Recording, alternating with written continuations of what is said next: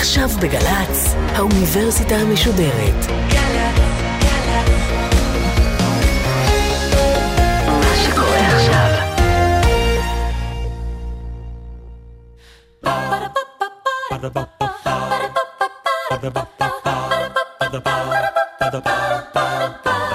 האוניברסיטה המשודרת מציגה מבוא ל עם קובי מידן והסמסטר פמיניזם עכשיו. והפעם שיחה עם הדוקטור אורית קמיר מהמרכז הישראלי לכבוד האדם על פמיניזם ומשפט. עורכת ראשית מאיה גאייר. דוקטור אורית קמיר היא חוקרת ומרצה למשפט, מגדר ותרבות, פעילה פמיניסטית ועומדת בראש ההנהלה של המרכז הישראלי לכבוד האדם. היא פרסמה מאמר שהפך אה, להיות יותר מאוחר, הניסוחים שהופיעו בו הפכו להיות יותר מאוחר החוק למניעת הטרדה מינית. היא הייתה שותפה ללא מעט עתירות משמעותיות לבג"ץ, כמו למשל זו שבה נפסקה זכותן של נשים לשנות את שם משפחתן ללא קשר למעמדן האישי, כלומר לנישואין כן או לא. באוניברסיטה המשודרת הקלאסית היא העבירה כאן קורס שנקרא פמיניזם, זכויות ומשפט, בעקבותיו גם יצא ספר, אם יעניין אתכם בעקבות השיחה שלנו לצאת בעקבותיו. דוקטור אורית קמיר, שלום לך. שלום וברכה. אני רוצה לפתוח בקשר ההיסטורי שבין הפמיניזם כתנועה לבין הפרקטיקה המשפטית. נדמה לי שהגל הראשון הידוע יש בו כמה וכמה נקודות ציון שהן משפטיות במובהק, או חוקיות במובהק. כן, אז כשאתה אומר הגל הראשון, למי שלא זוכרות וזוכרים, מדובר על הפמיניזם האמריקאי והאנגלי, ומדובר על סוף המאה ה-19, תחילת המאה ה-20, יש שיאמרו אפילו אה, מחצית המאה ה-19, אה, ומדובר על אה, חשיבה פמיניסטית שהייתה במהותה מאוד מתאימה לעשייה משפטית, ולכן קיבלה ביטוי משפטי מאוד דרמטי. בסופו של דבר היא תורגמה רובה ככולה למשפט, ובראש ובראשונה אנחנו זוקפים לזכות הגל הזה את זכות הבחירה וההיבחרות שיש לנשים במוסדות הפוליטיים של מדינותיהם. כלומר, זה היה הגל הפמיניסטי שהביא לעולם את זכותן של נשים להצביע ולהיבחר. וכיוון שנשים נטלו תקוות רבות מאוד ביכולת להשתתף במוסדות הדמוקרטיים, הן אה, ראו בזה שזה הישג משפטי מובהק, כי הם הצליחו לשנות את החוקים ואת החוקות כדי אה, לקבל סטטוס של אזרחיות מלאות כמו גברים, הם ראו בזה הצלחה מלאה של המאבק הפמיניסטי, והם חשבו שבזה תם ונשלם המאבק הפמיניסטי, שהמשפט מימש אותו, שהזכויות המשפטיות שיש להן כאזרחיות הביאו אותן למקום שהפמיניזם היה צריך לקחת אותן, אה, וזהו, ועכשיו אפשר אה, להתחיל לחיות כמו, כמו גברים. אבל כפי שנראה, זה לא בדיוק היה כך, כלומר ההישגים המשפטיים או החוקתיים אה, לא הספיקו. הספיקו, אבל לכך נגיע בהמשך. אז את מציינת את המאבק הבולט ביותר שנמשך עשרות שנים, אגב, מרגע שנוסחה התביעה הנשית או האזרחית לזכות הצבעה לנשים, חלפו יותר מ-70 שנה עד שהיא מומשה בשנות ה-20 בארצות הברית. נכון, הייתי אומרת שאם מסתכלים על העולם ככלולו, זה, זה לקח כמעט 100 שנה, שהיום זה נראה לנו בלתי נתפס. זה מדהים, זה כן. מדהים, זה באמת מדהים. ובאמת, אה, כפי שציינתי, אנגליה וארצות הברית אה, היו המקום שהמקומות, ובעקבותיהם גם קנדה ואוסטרליה, העולם האנגלו-אמריקאי היה עולם שבו התרחשה המהפכה הפמיניסטית שכינית אותה כפי שמקובל, הגל הראשון, אה, וזה היה המקום שבאמת הביא הרבה זכויות לנשים באמצעות המשפט. אז למשל, אה, אפוטרופסות על ילדים, למשל קניין, למשל ירושה, זה דברים שהיום נראים לנו כמובנים מאליהם ושלא יכול היה להיות אחרת, אבל הם היו בבחינת לא יעלה על הדעת, לפני שהפמיניזם הצליח באמצעות המשפט לשנות את המובן מאליו.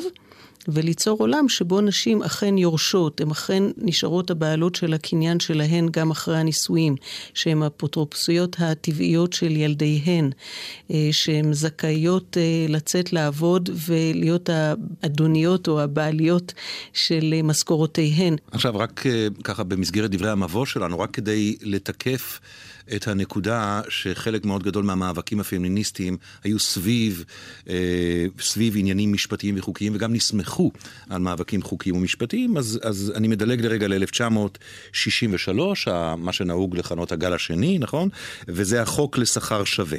כן, אז הגל השני היה נכדותיהן של אה, הפמיניסטיות של הדור הראשון, שפתאום ראו שההישגים האדירים המשפטיים של סבותיהן לא הביאו אותם לאן שהן היו רוצות להיות. הסבתות הפמיניסטיות של תחילת המאה ה-20 לא יכלו לנחש איך זה ייראה באמת לחיות בעולם שבו יש לך זכות לבחור ולהיבחר, ואת יכולה ללכת לאוניברסיטה, ואת יכולה ללמוד מקצוע, ואת רשאית להתחרות על מקום עבודה, כי להן לא היה את זה. הן לא יכלו לנחש איך זה יהיה לחיות אז, ונכדותיהן אה, שהתעוררו למציאות הזאת בשנות ה-60 וה-70, אמרו, אוקיי, זה בטח הרבה יותר טוב מאשר היה לסבתות שלנו, אנחנו לא יכולות לנחש איך זה היה אז, זה כנראה יותר טוב היום, אבל זה לא מספיק טוב, אנחנו לא מרוצות. אה, ואז הן הבינו שהמהפכה של הגל הראשון, הפמיניזם הליברלי, שהיה מאוד משפטי, כפי שאמרנו, אה, היה נהדר, אבל לא מספיק, וצריך עוד. ו- וכך באמת התפתח הגל השני, שקיבל את ביטויו בשני כיוונים שנתפסים בדרך כלל כמאוד נבדלים זה מזה. האחד אה, הוא הפמיניזם שנקרא רדיקלי, אה, שהוא גם כן משפטי במידה רבה. ולידו צמח אה, הזרם הפמיניסטי שנקרא בעברית תרבותי, וזה הזרם שהוליד את מה שהיום אנחנו מכירות ומכירים בדברים שאנחנו מדברים עליהם כעל סגנון ניהול נשי למשל. אני מבין את שלוש ההשקפות האלה. אני מנסה להבין באמצעותך, או לקבל ממך דוגמאות, כיצד ההשקפות האלה יבואו לידי ביטוי במישור המשפטי, והשוני ביניהן כמובן. הגל הראשון שהיה המהפכה הליברלית הפמיניסטית, הביא לנו את השוואת זכויות הנשים לזכויות הגברים. כל זכות שיש לגבר תהיה מעכשיו גם לאישה. Mm-hmm. הפמיניזם הרדיקלי השתדל לתת לנשים וחלקית הצליח לתת לנשים, זכויות שנשים הגדירו שהן זקוקות להן בלי השוואה לגברים, והזכות המובהקת ביותר הזאת היא לא להיות מוטרדת מינית, כך זה צמח. אה, לא בגלל שגברים יש להם זכות לא להיות מוטרדים, אז גם אנחנו רוצות, אלא בגלל שגברים לא חושבים על זה בכלל, לא מעניין אותם, אבל אנחנו חושבות על זה, אותנו זה מעניין, אותנו זה מטריד, אנחנו רוצות לא להיות מוטרדות מינית, ולכן אנחנו דורשות שתהיה לנו זכות משפטית כזאת. הזרם השלישי, התרבותי, הוא הרבה פחות משפטי. המקומות שבו אפשר לטעון שיש לו ביטוי משפטי, אבל זה לא, יש על זה ויכוח גדול, הוא למשל אה, במעמד של אימהות. אה, בגלל שאם, לפי הגישה של הזרם השלישי, מקומה של האימהות בהוויה הנשית הוא מרכזי, ולכן ראוי לעגן גם בחקיקה את מרכזיות האימהות ואת הזכות לאימהות. עכשיו, למה, למה נגיד כל הזכויות שיש לנו, ובארץ יש לנו המון זכויות לאימהות, אה, למה אני אומרת שזה לא ברור שזה בא מהפמיניזם התרבותי? בגלל ש... אפשר לטעון שהרבה מהזכויות האלה הגיעו מתפיסות סוציאליסטיות שאין להן קשר לפמיניזם, ומתפיסות אה, של יעילות אה, שוק שאין להן קשר לפמיניזם. ואפילו מתפיסות פטריארכליות שאומרות נכון. האישה מקומה בבית עם הילדים, ולכן ניתן לה את הזכויות של האם. נכון מאוד. אני רוצה לנסות, מכיוון שבאמת הכותרת של השיחה הקצרה מאוד שלנו הזאת היא על פמיניזם ומשפט, לשאול אותך כמי שעוסקת בזה כל כך הרבה שנים וכל כך לעומק, על יתרונות וחסרונות של מאבקים משפטיים כטקטיקה של תנועה לשוויון זכויות נאמר. או כטקטיקה של התנועה הפמיניסטית. יש יתרונות ויש חסרונות, אני מתאר לעצמי. כן, ואני חושבת שהיתרונות והחסרונות שניהם מתגלמים במה שאפשר להציג אותו כשאלה, האם אפשר לפרק את הבית בכליו של בעל הבית? אה, בגלל שהמשפט נתפס בפמיניזם ככליו של בעל הבית, בעל הבית זה הגבר, אה, בצורה מאוד בוטה. כלומר, המשפט עוצב והובנה על ידי הפטריארכיה כדי לשרת אותה. אה, והתפיסה הפמיניסטית היא שגם המדינה היא פטריארכלית והמשפט הוא חלק בלתי נפרד מהמדינה. ולכן המשפט הוא בעצם כלי של האדון. האדון, בעל הבית, הוא הפטריארך. והשאלה הפילוסופית היא האם זה בכלל אפשרי להשתמש בכליו של בעל הבית כדי לפרק את ביתו. ויש פמיניסטיות שיאמרו לך חד משמעית, התשובה היא לא. כל ניסיון לקדם רעיונות פמיניסטיים באמצעות כלים גבריים, כלומר לרבות המשפט, זה נידון לכישלון. למה? כי בסופו של דבר זה מחזק את הכלים עצמם, מחזק את הבית ומחזק את האדון, כי זה נותן לכל אלה לגיטימציה. ובסוף, כל התיקונים הקטנים, השיפוצים, אם תרצו, שעשינו בבית, יקומו על מי שניסו להשתמש בהם, יקומו על אלה שביקשו להיעזר בהם, ויבלעו אותם ויחלישו אותם עוד יותר. ולכן יש פמיניסטיות שבמידה רבה של היגיון אומרות, לא נשתמש במשפט, נשתמש בכלים חוץ-משפטיים. שהם באמת פמיניסטים, שהם באמת נגזרים מתוך נשיות, מתוך להיות נשים, ונילחם מבחוץ. לעומת זאת, אה, יש פמיניסטיות, למשל כמוני, שהיו רוצות להיות אה, קוהרנטיות כמו האחרות, אבל הן קטנות אמונה, חושבות אה, שצריך להיות גם פרגמטיות. ופרגמטיות זה אומר להשתמש במה שיש, ולקחת את הסיכון שזה באמת ינסה לקום עלייך, יש כאן, יש כי כאן, זה מה שיש. יש כאן גם כמה שאלות אה, ש, שככה הולכות יחד עם השאלה הבסיסית שאת מנסחת, אבל אני רוצה ללכת דווקא למקום אחר, ברשותך. לשאלה של הפילוסופיה של המשפט, האם חוקים, האם חקיקה צריכה לעצב, צריכה ויכולה לעצב מציאות חברתית אה, חדשה? אז זו אכן שאלה גדולה בפילוסופיה של המשפט, ויש מי שיאמרו חד משמעית לא, תפקיד המשפט הוא לשקף את הנורמות השוררות בחברה. יש גם מי שיאמרו לך, זה כל מה שהוא יכול לעשות, משפט לא יכול לעשות יותר מכך. אה, יש מי שיאמרו בדיוק הפוך, תפקיד המשפט זה תמיד להציב את הצעד הבא שאליו החברה שואפת ללכת. אה, ואפשר להיות פמיניסטית מהסוג הראשון ואפשר להיות פמיניסטית מהסוג השני. אני באופן אישי אה, מאמינה בגישה השנייה כי היא נראית לי אופטימית יותר כמשפטנית. להשתמש במשפט אך ורק כמראה, זה מגמד את המשפט. לעומת זאת, לנסות להשתמש במשפט ככלי חינוכי, ככלי אה, אופטימי שהחברה יצרה כדי שהוא ימשוך אותה קדימה, צריך לחפש ולשאוף למצוא את הנקודה שהיא טיפה מעל לנורמה המצויה, אבל לא רחוק מדי. מה שהפסיכולוגים קוראים תסכול מתון. זה מביא אותנו ממש באופן טבעי למה שזכה לכינוי החוק למניעת הטרדה מינית. אה, שכפי שאמרתי גם בדברי הפתיחה שלי, זה חוק שהיית שותפה בכירה אה, בניסוחו, אפשר לומר אפילו הובלת את ניסוחו, אז אני רוצה שתנתחי לי בכמה דקות את החוק הזה, גם כחוק פמיניסטי, גם כחוק פמיניסטי ישראלי, וגם כחוק ש... אה, משנה או לא משנה נורמות ותפיסות והתנהגויות חברתיות? אה, הרעיון שיש דבר כזה בעולם שנקרא הטרדה מינית והוא תופעה, נולד אה, בארצות הברית בגל הפמיניסטי הרדיקלי שהזכרנו קודם. ואני אציין למי שקשה להם כרגע לזכור שזה יכול להיות, לפני שהגל הפמיניסטי האמריקאי המציא את הרעיון הזה, לא היה דבר כזה הטרדה מינית, אלא פשוט אנשים חשבו ששמוליק שולח ידיים לציפי ויוסי ממצמץ בלשון ואומר הערות לא יפות לחנה, וזה בעיה אישית של שמוליק וחנה ואיציק, ולא ראו את זה כתופעה חברתית. העניין הזה של שיום, כלומר לתת שם למשהו, ולזהות את המופעים השונים של תופעה מעבר לפרטים הספציפיים שלה, זה מהפכה. ומי שנתפסת כמי שהובילה את השיום הספציפי של הטרדה מינית היא פרופסור קת'רין מקינן, שעשתה את זה החל מ-1979, ואני אחר כך למדתי אצלה אה, במישיגן. עכשיו, הרעיון ש... שיש דבר כזה, הטרדה מינית, אה, הדיו הגיעו לישראל כבר בשנות ה-80 וה-90. אבל באמת החוק למניעת הטרדה מינית, שנוסח ב-1998 ונכנס לתוקף אז, העלה את זה כיתה במובן הזה שמרגע זה ואילך, כל אזרחית ואזרח במדינת ישראל ידעו שיש תופעה כזאת ושהיא אסורה. וזה, וזה מהפכה.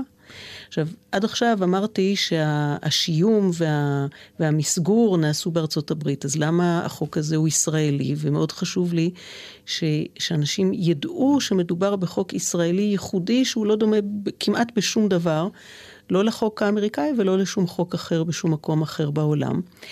בגלל שכשאני ו...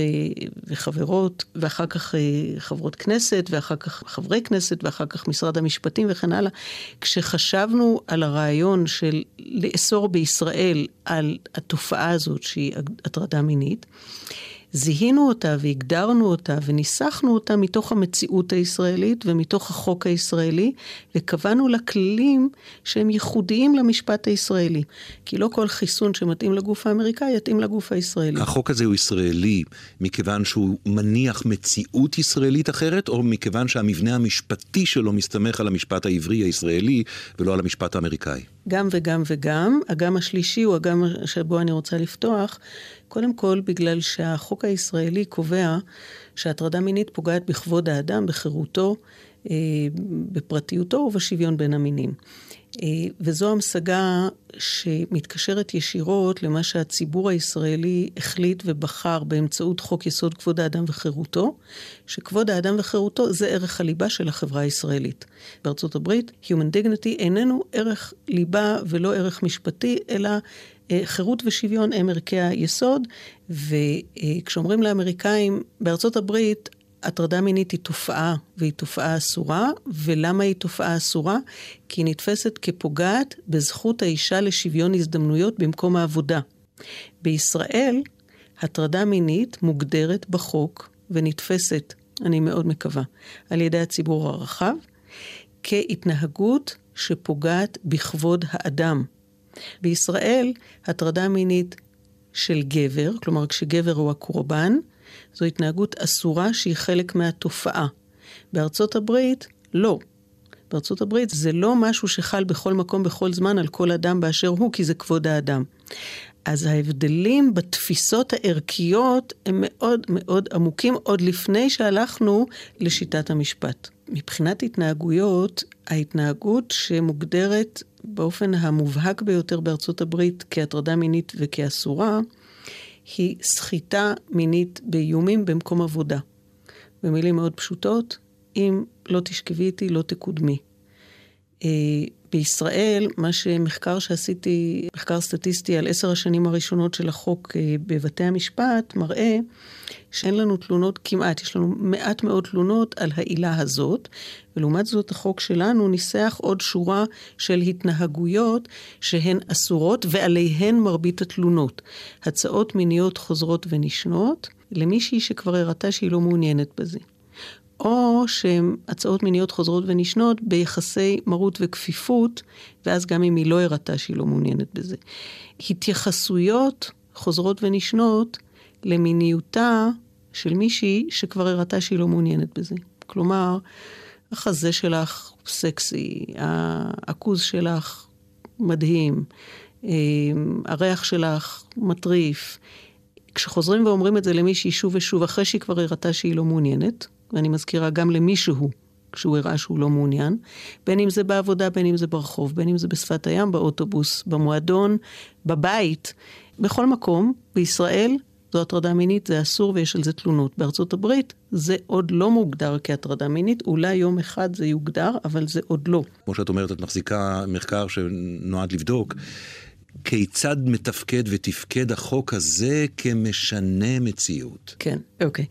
אז בואו נאמר, ממצא חד משמעי שנדמה לי שלא צריך אותי בשבילו, אה, החוק למניעת הטרדה מינית שינה את המציאות הישראלית, נקודה. עכשיו, יש כאן uh, תוקפים משני הצדדים. יש מי שכועסים על הכמות שבה החוק שינה את המציאות, uh, וחושבים שטוב יותר היה קודם לכן, כשאנשים לא פחדו להגיד כל מה שהם רוצים, מתי שהם רוצים, איך שהם רוצים, למי שהם רוצים. נו, כבר אי אפשר לחזר, זה הרס את הרומנטיקה במקומות העבודה וכולי, כן. בדיוק. ויש כאלה שחושבות שהחוק לא הלך מספיק רחוק, ו- וכמה מאות תביעות בעשר שנים זה מעט מדי, והיו צריכות להיות אלפי תביעות, ועדיין יש הטרדות מיניות, זה לא עשה את שלו.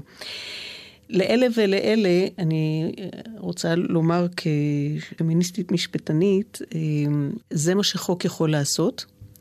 כמו שאומרים, שוב, מעבר לים, this is as good as it gets. אה, לצפות יותר מזה לחוק זה לא ריאלי, לצפות, לצפות לפחות מזה מחוק אה, זה, זה ציני וזה, וזה באמת אה, רצון לחיות בעולם שבו החזק גובר על החלש, בין אם זה גברים, בין אם זה נשים. זה תפקידו של חוק. ונשמעות גם לא מעט טענות על כך שהחוק הזה פתח פתח לתלונות שווא, נתן כלי בידן של נשים להתנקם בגברים על עניינים אחרים לחלוטין. אז נטענות.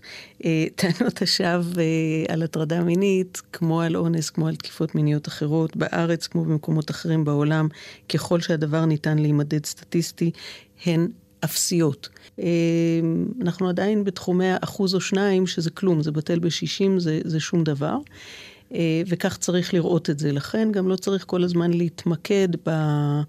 אה, להסתכל על, ה, על הטענות החוזרות mm-hmm. ונשנות האלה, שהן פשוט חלק מניסיון לדה-לגיטימציה, למהלך שהוא באמת נורמטיבי, הוא באמת משנה סדרי עולם, הוא באמת מבזר את הכוח ו- ולוקח כוח עודף ממי שנהנו ממנו ומציב להם, מנסה להציב להם קצת גבולות, הם לא שמחים. אוקיי. וכשאני uh, מביט קדימה אל זירות המאבק הבאות של התנועה הפמיניסטית בזירה המשפטית, אני מדבר עכשיו. אז ראשית, אני שם לב שלפני משהו כמו עשר שנים את ניסחת הצעה נוספת שנקראת החוק למניעת כפייה מינית. אז אני מאוד שמחה שאתה שואל אותי על החוק הזה, כי זה חוק שאני חושבת ש... שהגיע זמנו. כי מה שקורה בארץ זה שאנחנו ממשיכים וממשיכות לחיות עם חוקים בתחום הזה של uh, כפייה מינית, כלומר מה שהיום מכונה בדרך כלל אלימות מינית, uh, שהם סרח עודף של uh, עידן אחר, של תרבות אחרת. זה, זה דברים שחוקקו האנגלים לפני הרבה הרבה מאוד שנים, מאות שנים, והם עצמם כבר השאירו את זה מאחור לפני עשרות שנים. ואנחנו נשארנו עם זה מכורח כל מיני אנרציות ונסיבות חקיקתיות ואחרות, וגם בגלל שאנשים מפחדים להתקרב ולגעת בדברים האלה. אה, ולכן נשארנו עם, עם חוקים שנוסחו בעידן שבו נשים היו קניין, וקניין של קודם אביהן, אחר כך אה, בעליהן, והפגיעה ש, שבוצעה בתקיפה המינית הייתה אה, בשליטה המינית של הגבר על הנגישות למיניות של האישה. אה, וזה היה ההיגיון, אה, והתרופות היו בהתאם, והחומרה הייתה בהתאם, והספציפיות של מה האישה צריכה לעשות אם היא מותקפת, כל אלה הוגדרו מתוך כך.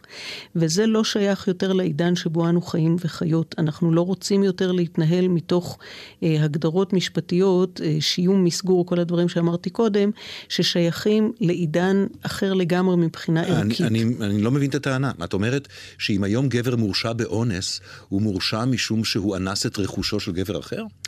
בשורה התחתונה התחתונה כן. בגלל שהעבירה שעל פיה הוא מורשע מוגדרת עדיין אה, מתוך ההיגיון של אותו עידן, למרות שכבר התליעו אותה כמה פעמים לאורך הדרך. אה, תכף אני אעשה כ- כדרכם של אה, אקדמאים מעצבנים, ואני אפנה אותך למאמרי הארוך והמלומד בנושא הזה, אבל אל תפתה אותי להיכנס לפרטים, כי אנחנו לא נצא מזה. אה, מה שאני חושבת שבהחלט הגיע הזמן לעשות, זה להגדיר את עבירת האינוס מתוך הערכים של העולם שבו אנחנו חיות וחיים היום. אה, ואם החברה הישראלית בחרה בכבוד האדם, אז אנחנו צריכים להגדיר לעצמנו שאונס הוא כפייה מינית. כפייה מינית שפוגעת בכבוד האדם ובחירותה, ואני חושבת שאם אומרים את זה, זה נהיה מאוד מאוד ברור. ואז אפשר למחוק המוני סרבולים שקיימים היום בחוק, אה, כמו אה, הטעיית האישה לגבי מיהות אה, זהותו של החודר לגופה, וכל מיני דברים איומים ונוראים שכתובים בחוק, ומה שצריך היום זה להגדיר מחדש מהו הערך המוגן, מה צריך להיות אסור בשביל להגן על הערך המוגן. וכך גם לצאת לציבור ולחנך, לחנך ילדים מהגיל שבו זה נהיה להם רלוונטי, 12, 13, 14, 15, מתי שזה לא יהיה. אז, אז איך מתאימים את החקיקה, אה, חקיקת ההווה והחקיקה העתידית, גם לגיל ש, של תחילת הפעילות המינית וגם לזירות החדשות? בדיוק כך. אז צריך לנסח אה, חוק שאומר, מה רע באונס זה שזה כפייה מינית. לכפות מיניות על מישהו זה פגיעה בכבוד האדם. וזה לכן עכשיו צריך להגדיר בחוק אה, מתי עושים את זה. האם פעילות וירטואלית נתפסת בעינינו כחדירה אה, לקודש הקודשים של האנושי והאישי, ו- ולפי זה צריך להגדיר כן או לא, האם זה אונס או לא אונס. האם אה, חדירה וגינלית ואנלית ואוראלית, מבחינתנו זה חדירה לקודש הקודשים שזה האנושי.